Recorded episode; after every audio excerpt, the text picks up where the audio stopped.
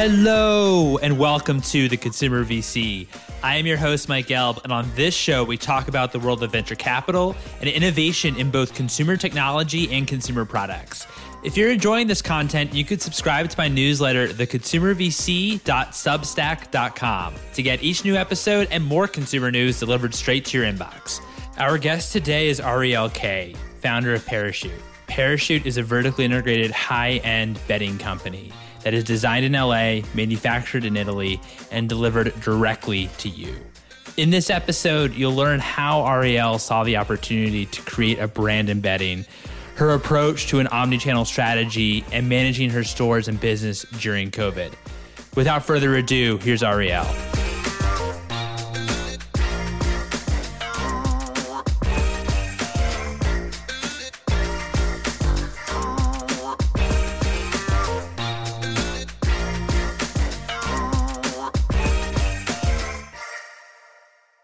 Ariel, thank you so much for coming on the show. How are you? I'm doing great. How are you? I'm doing really well, thank you. So let's start from the very beginning of your career. What attracted you to consumer brands? You know, I worked in advertising for many years, um, which I loved. I was on the strategic side of creative. I was thinking about big picture ideas, um, consumer insights. And after many years of that experience, I found myself craving something more tangible. I really wanted to create a brand and a product that people could really look at, hold, point to, and use and see it add value in, in someone's life. And so that was I think what initially, but also I'm a customer, I'm a consumer, you know, I brands, they take on a life of their own. And, you know, when you love a brand and when you get connected to a brand, that's such an interesting, special relationship. So, you know, there's a lot of reasons that I was, I think, initially interested. But, but yeah, those are some of the early kind of reasons I think that I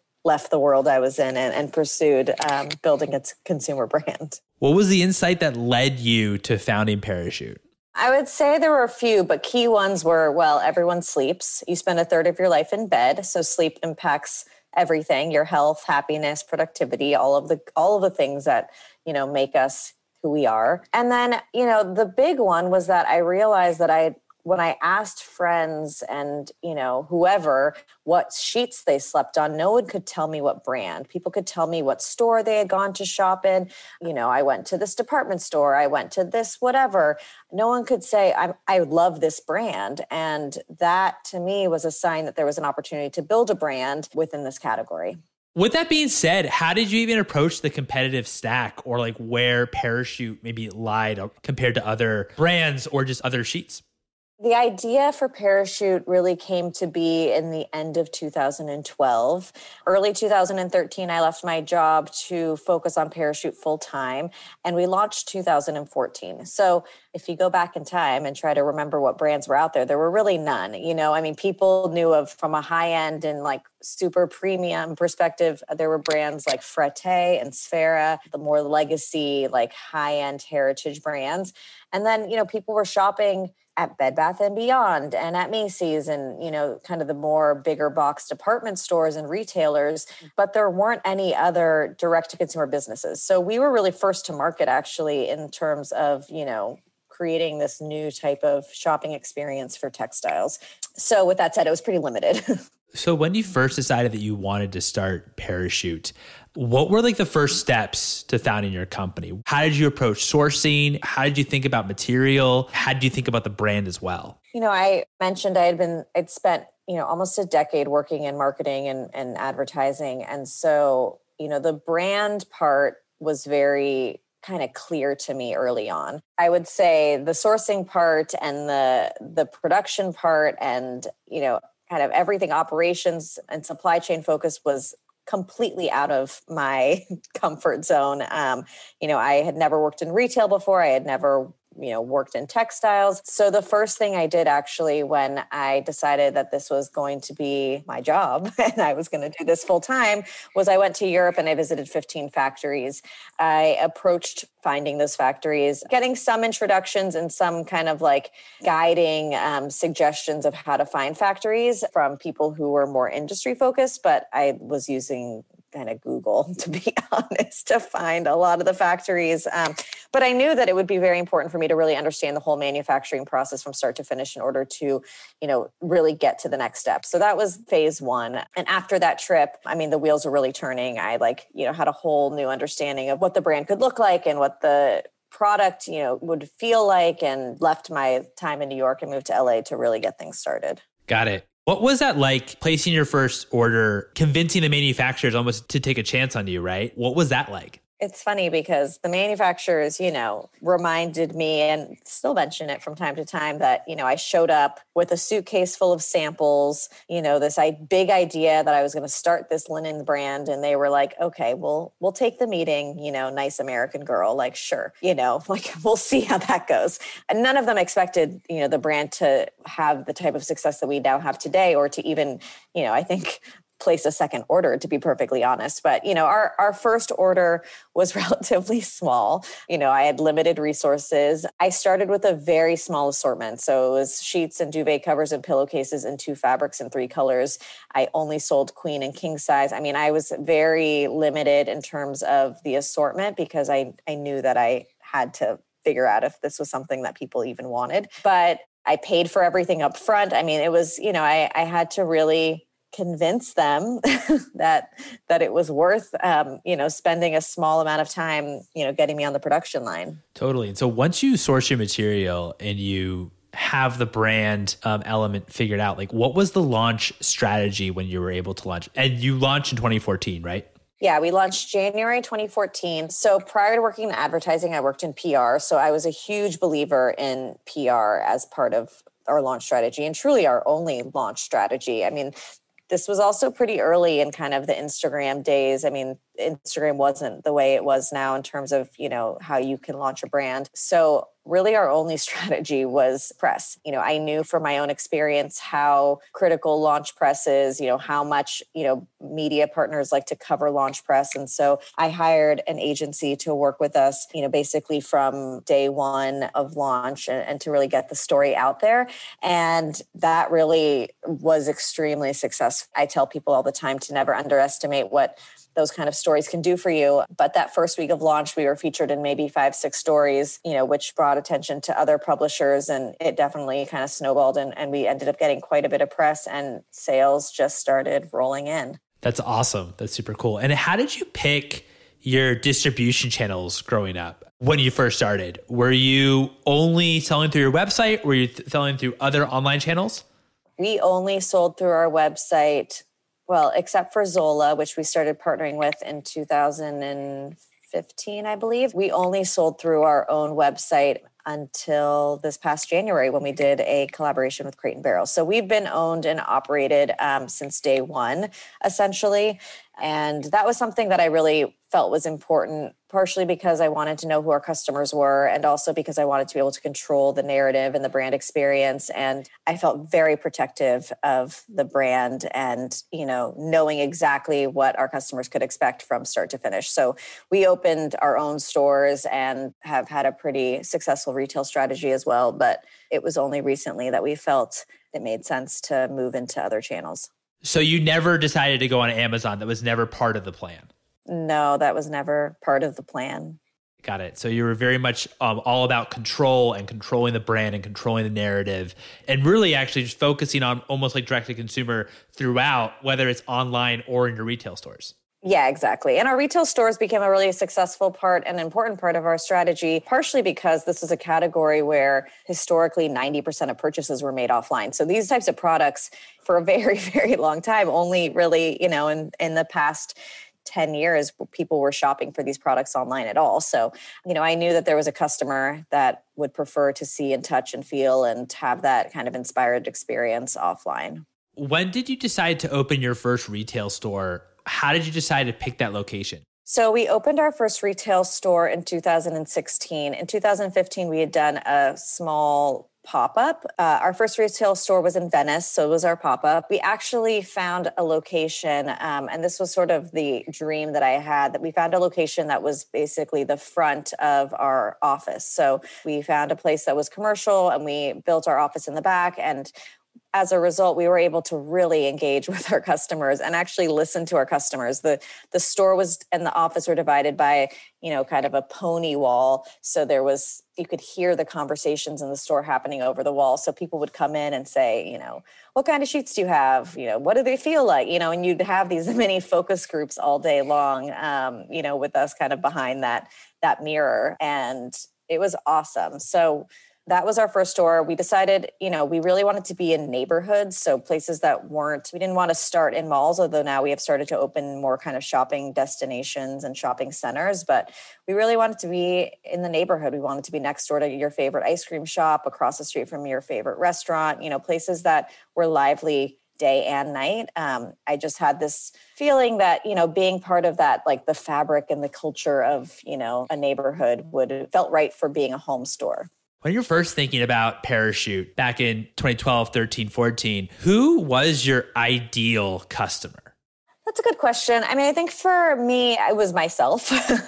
and, you know, as we kind of grew as a team, um, we were our target customers in so many ways. I mean, that has obviously changed and evolved, but, you know, it was myself and my friends, um, to be perfectly honest. I mean, I wanted higher quality products. I didn't want to pay, you know, an extremely high price for them. I felt like, you know, that that didn't make sense. But, you know, I would say, you know, people that were kind of entering these initial kind of milestones where you're starting to invest in your home more. So, you know, people that are starting a family or moving in with a significant other or, you know, whatever it might be where all of a sudden the shift is in terms of spending habits is, you know, completely outside the home to you know let's start a home together because you know we really wanted to be part of that initial growth so that you know we could grow with our customers. We always have talked about being a brand that grows with the customers not a brand that you grow out of. And also i mean you know this is also kind of i feel like a, a shift where people were staying single longer and you know you know really focusing on careers and having more disposable income. And so i think there's just a period of time where all of a sudden you know whether you're moving in with a significant other or just moving into your first place you know without roommates you know it's just kind of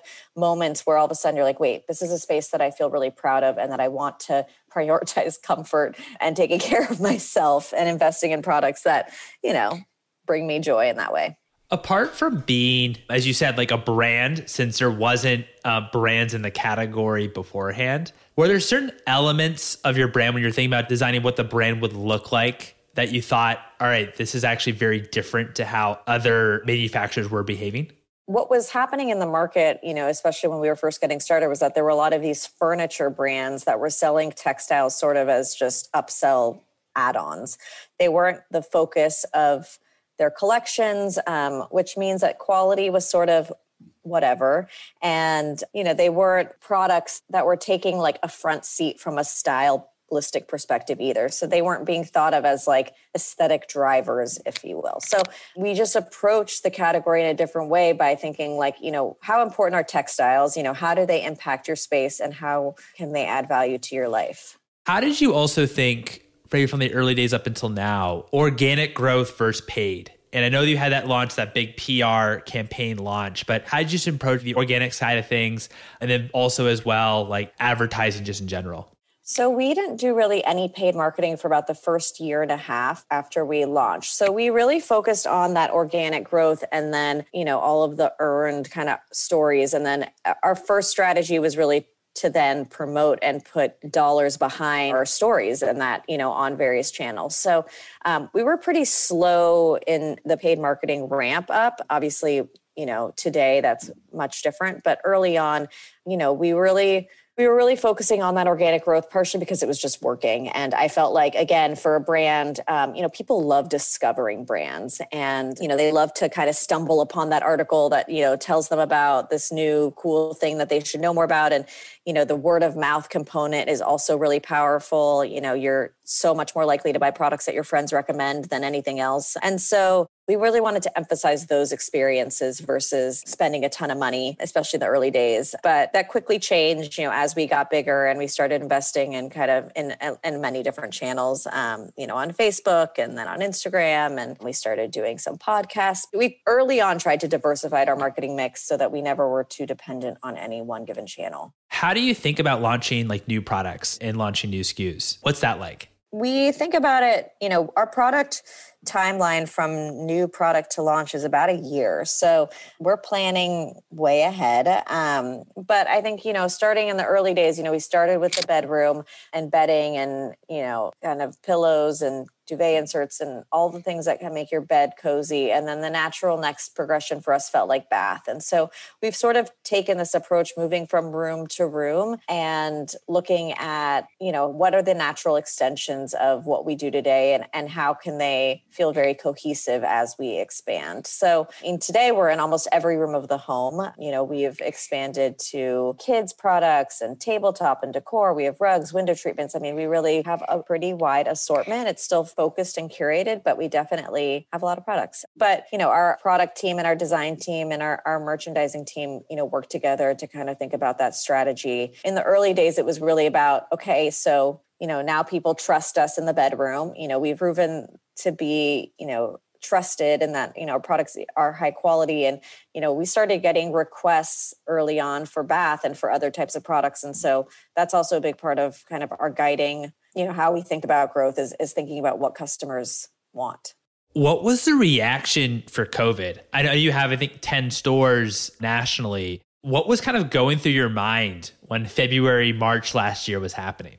I think like most people it was pretty scary panic. You know people talk about you know all of the uncertainty. I mean we definitely had no idea how this was going to play out. So you know we had to make a lot of quick decisions you know first off of course closing our stores moving into remote work environment. We made some decisions about you know we stopped spending on marketing. I mean we we decided to be very conservative and to be really you know cautious in terms of how we approach growth. I will say that we as a category you know the home category in general fared really well during the past year. Um, you know we were very lucky to be one of the few categories that um, saw accelerated growth um, during covid because people were home and looking to refresh their spaces but those early days were were pretty scary. I mean, I, I feel like I can still remember the way things smelled. I mean, it's just like it was such a incredibly intense few weeks of just not knowing what to do, like thinking through scenarios of, you know, bad, worse, and catastrophic. I mean, really, you know, thinking about all the work that we had done and, you know, was it going to disappear. So it was um, scary for sure. Certainly scary. From that moment until early March up until now, how have you had to pivot part of your business in, in Parachute?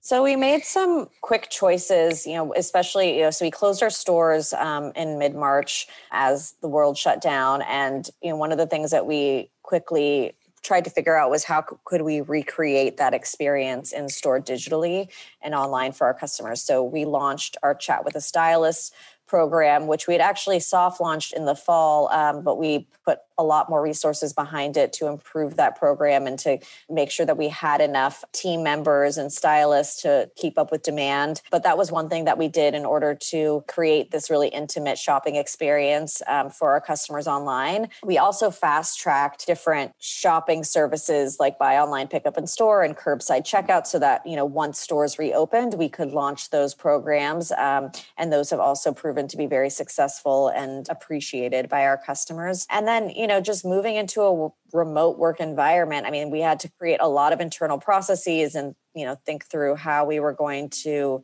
you know, stay connected and, you know, continue making creative and, you know, all of these things that we just had never experienced before. I mean, we've never been a remote organization. So Moving back as things begin to open up here, what's the future of of Parachute? How are you thinking about mixing, you know, online, the online and also retail? Sure. I mean, ecom will always be our, you know, largest growth lever and, and, channel, but we're really excited about retail. We are continuing to invest in our retail strategy. You know, obviously we took a pause in 2020 and, and didn't, you know, sign leases and, and we were, you know, kind of holding to see how things would play out. But now we are hitting the ground running. Um, we've got new stores opening this year, which I'm very excited about. And we plan on continuing to invest in retail as a channel for us. I mean, you know, retail pre COVID was more than just a place to transact. It was a place where we felt like our community could gather. We were hosting workshops and speaker series and pop ups. And,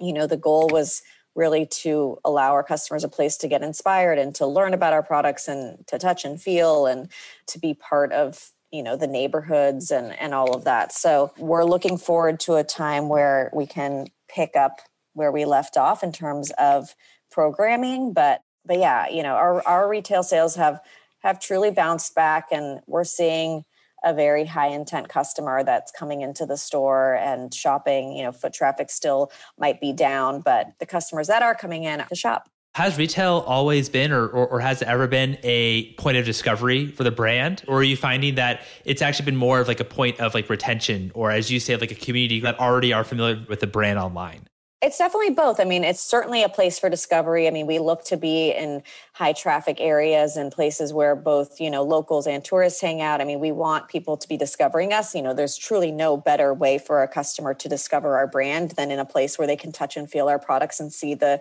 breadth and depth of our assortment, you know, right in front of them. So we love the first time shopper that comes into the store. However, we also have you know a customer that is looking for us and is you know once they discover us and see that they have a store they want that initial experience. And then people that you know of course are are coming back and, and shopping and popping in to see our new collection once we launch things and you know are, are looking to pick up gifts and you know grab an extra towel or whatever it is. Um, so i would say it's both but the beauty of store is that it's a very interactive billboard. And so you know we want people to we want people to see. It's also part of the reason why most of our stores have been in neighborhoods where you know you could be eating dinner across the street at 10 p.m. and walk across the street and peer in the store and see our products. I mean, we want people to be engaging with our stores even when they're not open. Do you have plans to open more stores?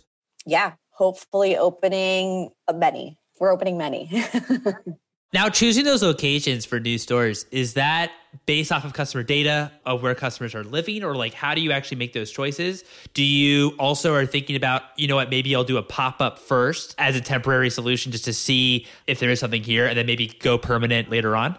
we definitely look at customer data. We like to be, you know, where our customers are. We think that's a great place to get settled. Um, you know, again, we talked about earlier, kind of word of mouth. You know, if if we know that there are, we have a lot of loyal customers in the neighborhood, and they can tell their friends that, you know, oh wait, my favorite store just opened. You know, to buy sheets. You know, you got to go check it out.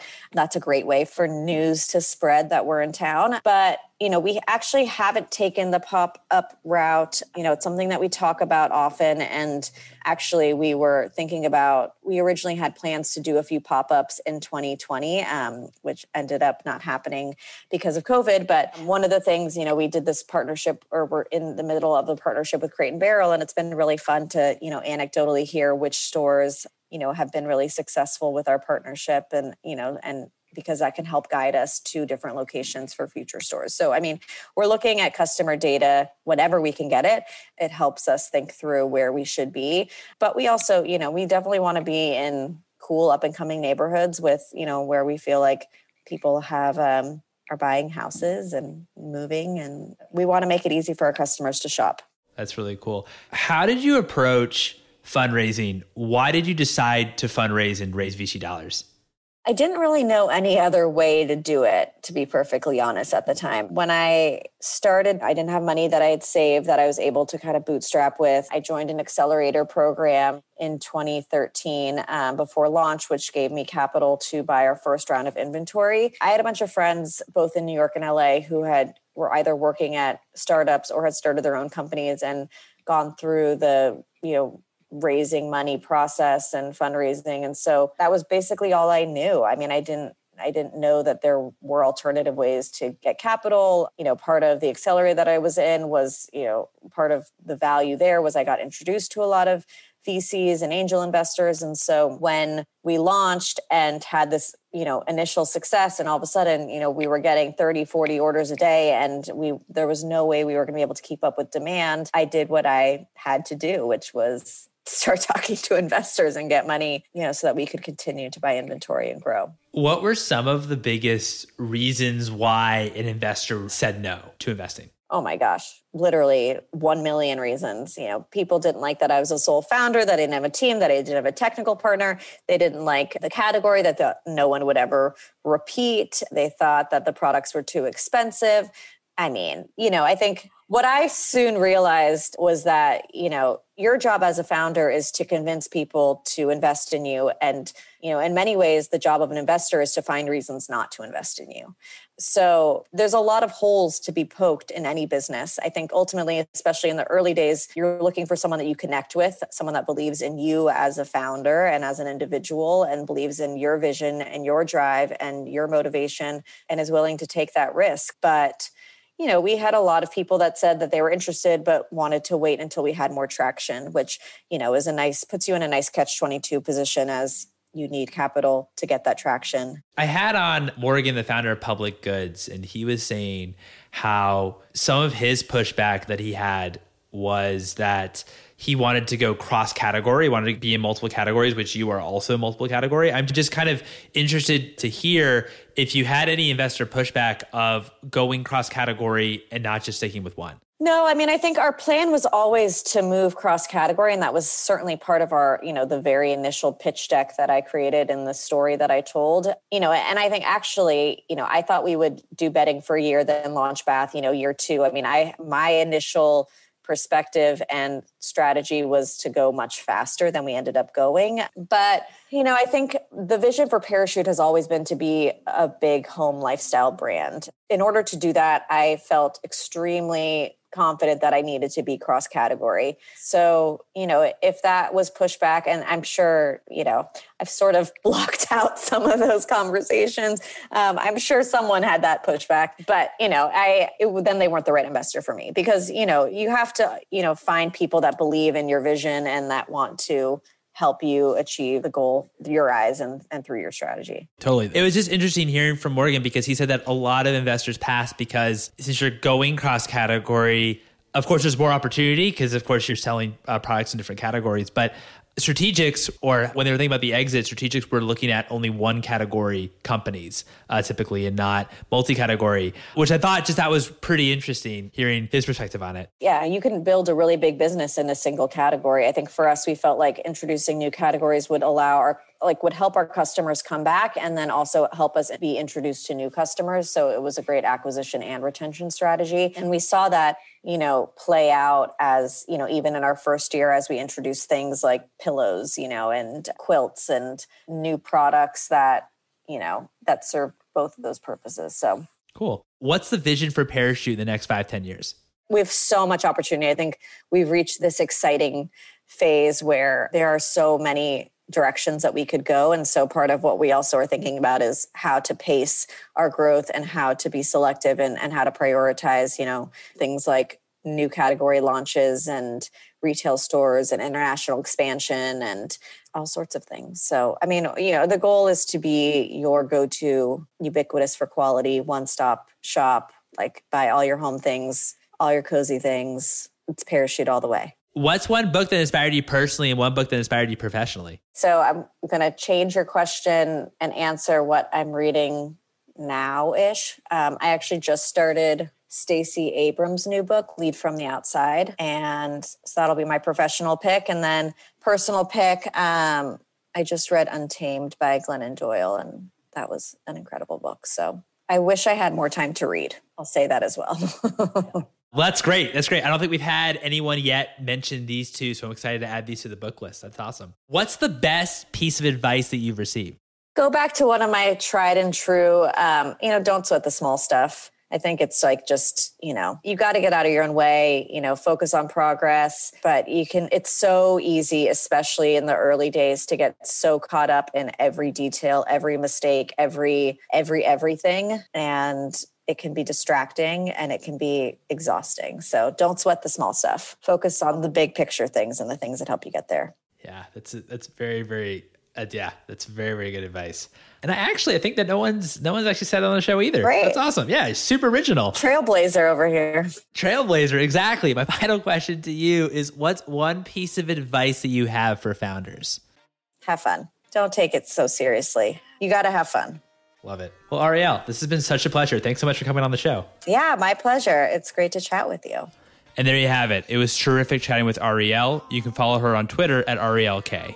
I'd love it if you'd write a review on the Apple Podcasts. You're also welcome to follow me, your host, Mike, on Twitter at Mike Gelb, and also follow for episode announcements at Consumer VC. Thanks for listening, everyone.